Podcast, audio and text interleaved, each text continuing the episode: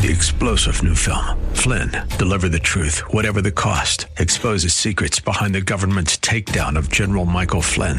Flynn knew what the intel world had been up to. He ordered the first audit of the use of contractors. This set off alarm bells. He told the truth. He was the most dangerous person for Donald Trump to hire. They had to get rid of Flynn. Flynn, deliver the truth, whatever the cost. Available now. Watch it today. Go to salemnow.com. Salemnow.com. Are you looking for truth from God's Word that you can understand and apply to your life? You'll find it today on Make It Clear with Dr. Stan Ponz, Bible teacher and president of Florida Bible College in beautiful Orlando. Listen now as Stan makes it clear.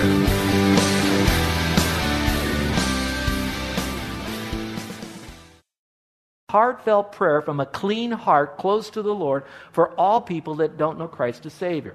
Now, where would you begin for that? Let me give you some areas and then you fill in the names. One area could be a family member. Again, who in your family that you know that might have heard the gospel over and over again, and maybe even from your lips, that still refuse to go public and trust Christ as their Savior? All right, you got your family. Then how about those that would be your friends? These would be people, not your, your, your, your family, but people that you kind of hang with, people that you call up on the phone, people that you do things, your peers, it might be. And you kids know what I'm talking about. Are you absolutely certain that they have trusted Christ as their personal Savior? Are you absolutely sure? Pray for them. And then you might want to talk about those people you work with. You could talk about your neighbors, those people that are in your sphere of influence that you know already, that you already have some bit of a relationship with. You begin to pray for them. Most of you know the story of my dad, those of you that don't. My dad was an unsaved man. He didn't go to church. He grew up in a home that hated religion, and so he reared his kids with no church, no prayer, no nothing, no God. Good thing about dad, he never was anti God. Bad thing about dad, he was non God. So we were reared in a non God home. The only bit I knew about Christ is whatever I would see on television. And You can imagine if I was young today what I'd hear a, a little nativity scene that my mom got somewhere and put up, which was the only visible sign of Christ at Christmas.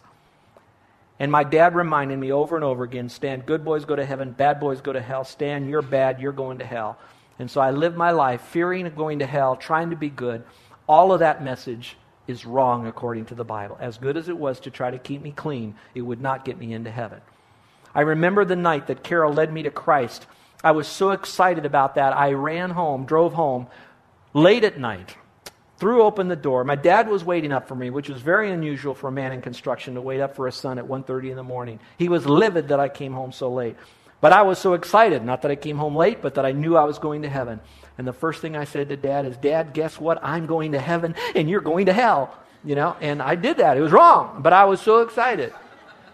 The good news was, after many years of prayer my dad finally came to faith. My mom came to faith. My sister in law sat in this area of our sanctuary here in this building with my brother. Lost. She trusted Christ as her Savior. So don't think that your family is a lost cause. Much prayer, much power in God's timing. So, yes, get out the gospel, but maybe for you the first step is is to fertilize the ground, break up those hard hearts by prayer. So you pray for leaders, you pray for the lost, you make the list, you get on your knees and celebrate the victory when it happens. But also to pray for those who can labor to let the whole world know. This verse is not found in 1 Timothy. It's found in Luke 10, and it says, Then he said to them, The harvest truly is great, and folks, it is. But the laborers are few, and they are few. Therefore, pray the Lord of the harvest to send out laborers into his harvest. Would you circle the phrase, send out laborers? How do we do that? We pray for them. Now, the Lord is not on the earth praying for these people any longer, but He has commissioned us to be on this earth praying for others. And since He did it on the earth and we're a partaker of His divine nature, then the same prayer, the heartfelt prayer, the passionate prayer for those to not only come to know Christ, but those who are saved can still beat within our chest because it's Christ's heart beating after those people. So we need to pray for others. Number two, we need to pray with a personal concern for others. Now, I can throw up names, and a lot of you can do the same thing. And I, I think we might call that praying. We're talking to God, we're dropping a name there. But it might be wise for us for just a moment to think about what it's like to be lost again, confused, frustrated, empty, searching, and for a moment have that passion for those lost people that we're praying for. Look at 2 Corinthians 5:14. It says, "For the love of Christ compels us. Christ died for all, that those who live, that you and me, should live no longer for themselves, but for him who died for them and rose again."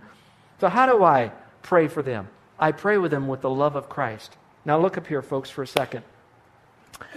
Some of the folks that I've asked you to think about that you've tried to give the gospel to and you have failed because they have rejected you, the natural response is to feel hurt, betrayed, even a little bit angry, of course, embarrassed, and especially if they keep the pot boiling by mocking you because earlier on you did give them the gospel. So it's easy to have a moment there of, I don't want any part of this right here. Well, here's what God does not ask us to do. I hope you can hear this. I used to think when I was an early Christian and I was now reminded of my responsibility to share the gospel that I needed to love the lost world. And so I tried to work up that, that man made love for them because I, I needed to love them. And then I felt guilty if I didn't love them enough until I learned something. I learned that it's not my love for them because I will never love them fully, unconditionally, because I can't in myself, because I'm wrapped in flesh. But now, if I remember that Christ loved the world, Christ died and rose again, and it's His compassion for the lost world, then what I do is I don't try to say, I love the world because of what they've done for me. I love the world because I should love them. What I do now is I focus on Christ. I remember who He is. I remember why He did what He did. I remember what He did, and I remember that Christ is still in me, the hope of glory, and He loves them, and He demonstrated that love. So now within me now, I can have that same compassionate passion for those lost people as I allow His love to be loved out through me to those other people. So, for just a moment, no matter what those people did to you, they really are doing it to Christ in His message. And He did it to Christ in His message, and Christ still died for them, still rose again, still offers them eternal life. So, because He still can do it, it's not I, it's Him. I can't, He can, therefore I will. And it's so beautiful to see that. And that's what this whole passage is talking about. I can do it because He is in me. I like what Oswald Smith said. He said, The light that shines the farthest will shine the brightest at home. Think about that. If we really want to give the gospel to those that are far away, and I'm talking to you older saints that are here for just a moment, and I say this in love. We love our missionaries. We want to support them, and we will do everything we can to have huge mission conferences and write letters and visit them and bring them in and fund them all that we can. But remember, as much as we do that, our missionaries are wondering are they doing it back home as well? That we're in this together. And so if we want to shine brighter there, we've got to shine brightly here. And I'm, I'm thinking about that now. I'm thinking about here we are. We are facing, in my personal opinion, one of the largest, the most church wide intensive outreach programs we have for the entire year, which is our No Fright Kids Night. Now, think about it with me for a moment. You open up any Friday section of the paper, and you're going to see very soon, if you haven't already, a litany of haunted houses and spook trails and everything else going on on this island to try to arrest the minds of the kids and really to market what they're doing, to raise money to do that, and what real benefit's going to come to those kids. That's what they're doing. And of course, they're going to do a great job. They charge plenty for it. Of course, they're going to do a great job. Satan's going to fund it. Of course, they're going to do a good job because everybody likes that. Who wants to be told that they're a sinner and they need Christ as their Savior? However, when you open up that paper, how many times are you going to see a full page ad that says to the rest of the community that is plenty out there that says, I don't want my kids to be scared silly. I don't want them to embrace that kind of culture out there, but there's nothing else. I don't have an alternative. How great it would be that we would have a full page ad that says, We offer no fright kids night, and we do it better than the world. Our games are better. Our food is better. Our music is better. The excitement is better. And I don't want to say the gospel is better because what they have is nothing. We only have the truth. How exciting that will be. And so that's the passion. Now, watch what I'm saying for just a moment. If you know that I care for you, would you at least say, uh huh? Because now I'm going to step on some toes. Maybe. I don't want to be misunderstood about what I'm about to say. I am very much for No Fright Kids Night. You've, done no, you've, you've exceeded last year, and I can only imagine what next year is. So do not stop. It's all about that. But what I want to do is I'm going to ask you to stretch yourself even more. And here's where I'm going with this. You could put so much of your money and energy in providing the most quality program. But if we don't put the same amount of prayer and work in the front end, a connectivity to those children and parents that have kids to bring them here, no matter how great this is, it will not be or have the same results if we put the same energy in the front end of this thing as well. Remember, these booths and all that we're going to be doing can do as many as 500 or 600 kids as well as we can do 100. So let's pack this place out by making sure that on the front end of this thing, we are so thinking about lost people. So we'll shine further away because we shine brighter here. Are you still okay with me? All right, now take one more step. Nothing away from the event. I applaud that. You know that. I'm just saying make sure that Satan doesn't get us so caught up in doing all about the event that we don't put the same energy in here. Now I'm going to go to the back end of the event. The event is over. The booths are down. We are going home to finally get our shower. It feels so good. It's, it's over. It is not over. In a sense, it has only just begun. Getting them here seeing the love that's here and the excitement that's here, all that is done, hopefully through prayer, created fertile minds, fertile hearts for what we can do in the future. And this is where Satan will shut it down. Satan has no problem with us having a great event. You know, hey, do all that you want as long as you don't really get the gospel out. Or you don't invite a whole lot of people. Or invite a lot of people, have a great event, but then go home and shut the door and wait till next year. This is where it's at the building the bridges, the visiting, the sending of the letters, the following up, the phone calls, the going to check on it. And I know some people don't want to be bothered and all of that. I'd rather have a person say to me, Too many of you, get away, you're just bothering me, than to have the one person that say they had the event but they never called me back afterwards. All right? So just think about it and sense where God would have you. So we need to have personal concern for others. Let's go to number three. I need to pray with a willingness to work with others for others. Those of you that have not been to our No Fright Kids Night, I told you it is one of the best, I think it is the best outreach event that we do as a church here on a yearly basis. We have some other great ones with our Night of Delights and all of that, but No Fright Kids Night. One of the reasons is because the church has embraced a value of knowing that we can't do No Fright Kids Night by ourselves. We need one another to do this with it. And so many people are stepping up. I don't even have the time to tell you about all the stuff, all the money. Look at, I got candy up here already coming in here. All right? God is moving. But let me go a little bit further with this passage. This is huge. Jesus is now back in John 17 praying again. Now I'm no longer in the world, but these are in the world, and I come to you. Holy Father, keep through your name those whom you've given me, that they may be one as we are. Ooh, I love that. That they may be one, that's you and me, as God the Father, God the Son, God the Holy Spirit are. That they may be one as you, Father, are in me and I in you, so that we're all one and we're all in Christ, God the Father. All right? Just like Christ and God the Father are one, Christ is in God the Father. So there's this big unity thing going on. Go a little bit further. And the glory which you gave me, I have given them that they may be one, just as we are one. And I in them and you in me, that they may be perfect in one, that the world may know that you had sent me and I've loved them as you love me. Now listen, folks. That's why, why we do here No Fright Kids Night, we ought not to be afraid to partner with other ministries, organizations, and churches. Watch this, watch this. That believe and promote the same gospel by grace alone, through faith alone, in Christ alone, for the glory of God alone.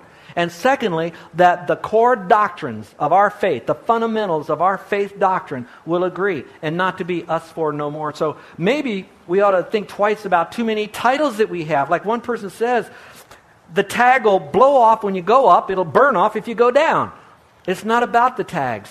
It's all about are we one in Christ? Now, what will keep us on the correct page of being one is when we are one in Christ, because God won't let us in Him if we're still going to embrace a doctrine that is not biblical. If we believe a message that is not faith alone in Christ, we will not be one in Him. So, as we can be one in Him, then we can be one in each other, and we're all together doing a great work for God.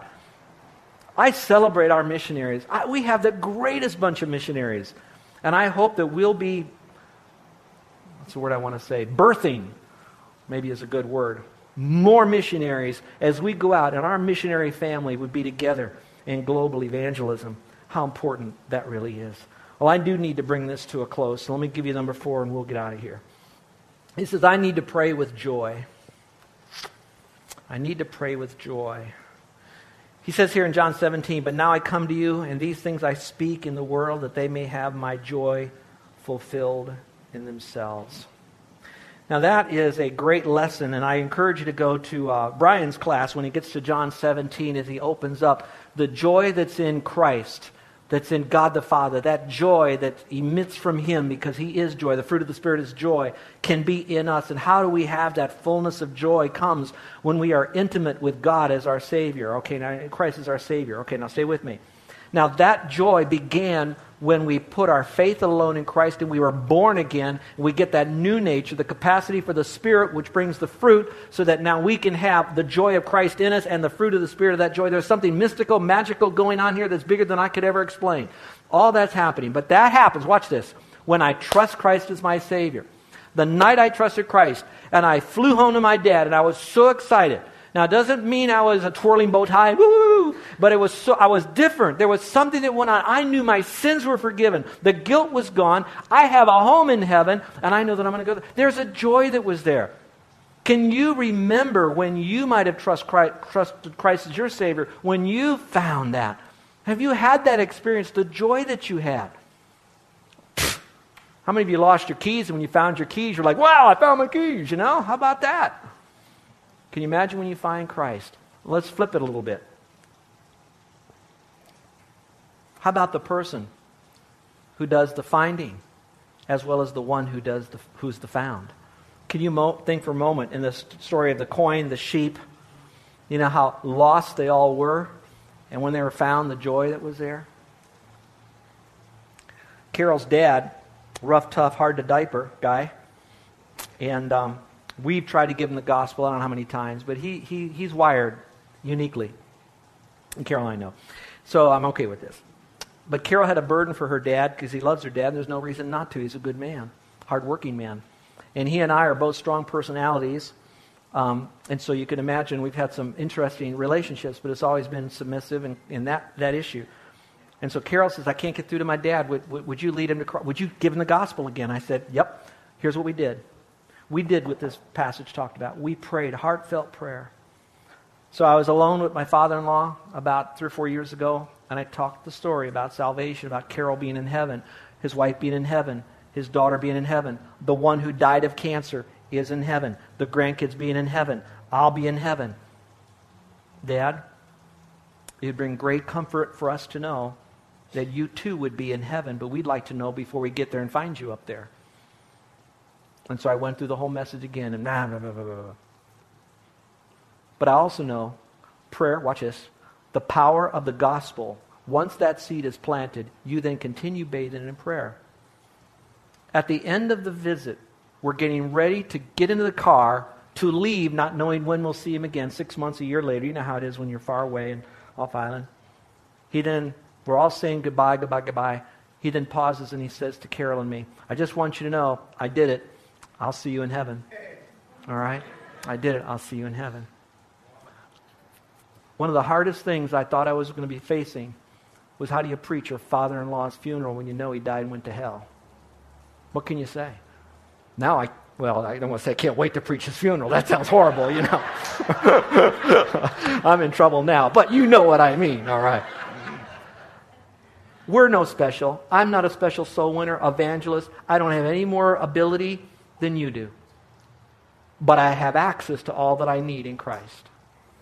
And so, where do you begin? For you, it's prayer. When is it? Right now. Who is it for? Leaders, anyone who's lost. And pray for all of us that we're in this together to reach other people for Christ. Let's pray, shall we, with every head bowed, every eye closed. I began this little chat from God's Word about how that Christ prayed for those who knew Christ as Savior, but he also prayed for those who will come to faith in Christ. So here's what you need to know, dear ones. 2,000 years ago, Christ was praying for you before you were ever born. You were in the mind of God before you were in your mother's womb. And he was talking to God the Father about you, that you would believe. Now, notice, none of that passage said that you would behave, that you would believe and behave, just that you would believe in Christ. You know that God loves you. How much do you have to hear on that? We've talked about that. He proved his love to you. He was compassionate. He died, rose again. He says to go to heaven, it's not by good works, it is by faith alone. If you do not trust Christ as Savior, you'll spend eternity separated from Him in a real place called hell. He prayed for you to believe.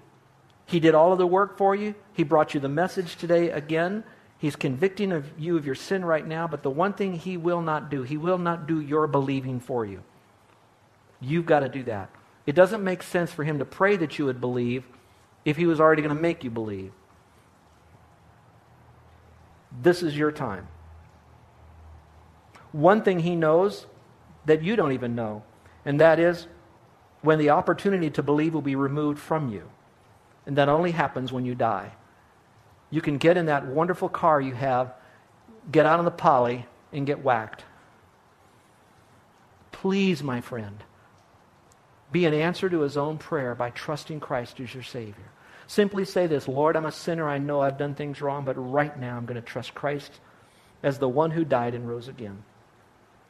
So, with every head bowed and every eye closed, no one looking around, in a minute I'm going to ask you to slip up your hand if today is the day, in your own words, you're trusting Christ as your Savior. Now, praying doesn't really get you into heaven either.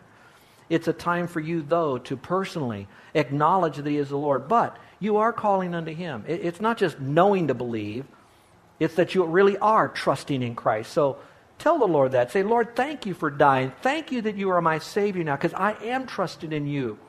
You tell him all that. You have that little time of communion with him, that mental transaction.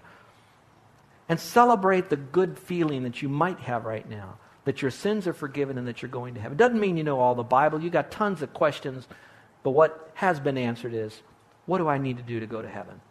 Believe in the Lord Jesus Christ and you'll be saved. You did that. God says you're going to heaven. The authority, His word, not mine. So, with every head bowed and every eye closed, if today is the day you're willing to call upon the Lord to be your Savior, today is the day you're placing your faith alone in Him, and you'd like for me to pray for you without saying a word, you won't have to stand up, you won't come forward, I won't embarrass you. But if you're trusting Christ today in here, and today is the day you're doing that, would you slip up your hand real high and then put it right back down again? Put it up, put it down. Anyone at all? Anyone today? Thank you. Thank you. All right.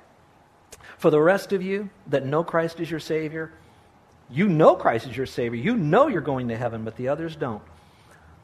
Will you, first off, make a covenant with the Lord that you will be more prayer conscious and more faithful in praying for, number one, those who don't know Christ, and number two, those who know Christ as Savior? That God would use them to reach others for Christ along with yourself. And when you pray for others, pray for those that are in leadership it's a struggle to be in leadership. You know, we could, you know, when you're on a pedestal, you're an easier target. And I don't mean they put them up there, but you're in a position of influence and, and visibility. Pray for them to come to know Christ as Savior. Pray for Christians who are already around them to be bolder with their faith than they are. Or maybe would be more consistent with their testimony so they're not sending a mixed message. Pray for those in leadership, whoever they might be. Pray for those who are lost, beginning in your own family, your friends, your relatives, your associates, your neighbors. And then pray for our world that needs Christ. And then pray again for our brothers and sisters that God would send more of us out there to do the job. And if you don't mind, I'm going to ask you to pray for one more thing that God would call out of our group people that would want to go into full time vocational Christian work. And that we would have the means to equip them, to train them, to prepare them so they can confidently and accurately communicate sound truth because they've been taught properly and they'd be doing the job. Pray for our missionaries who are out there right now. How many of you would like to have prayer because that's where you want to go? That's how you want to be. You want to ramp up your prayer life for those who don't know Christ as Savior. Would you slip up your hand? Amen. Amen. Our Father in heaven, as we prepare now for our communion, We're doing this because you're the ultimate soul winner. You came to this earth, you did what you said you were going to do for us. We were on your mind when you were on the cross. And we want to thank you for that. And so as we take this now, we show your death until you come. It's not our message, it's your message. It's not a relationship with us, it's a relationship with you we want for them. And so, Lord, I want to thank you for that. And thank you for these, Lord, that are willing to take this message and allow you to grow them because they're choosing to apply it. Well, Father, again, I pray for any in here who have not trusted you as Savior that they would place their faith in you and you alone as their only hope to get to heaven. In Jesus' name, amen. You're listening to Make It Clear with the teaching of Dr. Stan Ponz, founder of Make It Clear Ministries and president of Florida Bible College in beautiful Orlando, Florida. Make It Clear is dedicated to taking the Word of God with clarity into every person's world. It is the support of listeners like you who make the ministry of Make It Clear possible. You can provide your tax deductible gift to Make It Clear online by going to makeitclear.org or you can mail your gift to Make It Clear. P.O. Box 607901, Orlando, Florida 32860. Thank you for helping us make it clear. If you would like to have Dr. Ponz speak at your church or event, please send us an email at tellmemore at makeitclear.org. Thank you, and remember to make it clear.